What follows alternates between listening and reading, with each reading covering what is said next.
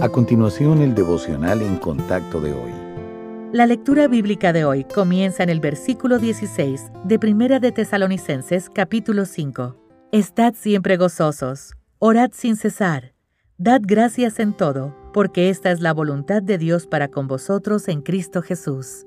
En el pasaje de hoy se nos dice que oremos sin cesar. ¿Pero qué significa eso?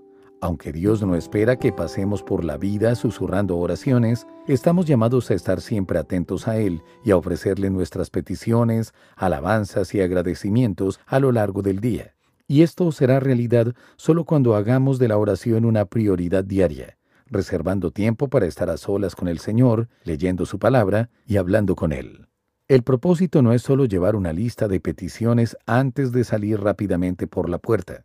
Toda buena relación requiere tiempo y comunicación en ambos sentidos. El objetivo es tener una conversación con Dios mientras leemos su palabra y respondemos en oración. Cuando esto se convierte en un hábito, nuestros pensamientos se volverán de manera más rápida y regular al Señor en dependencia, agradecimiento y adoración.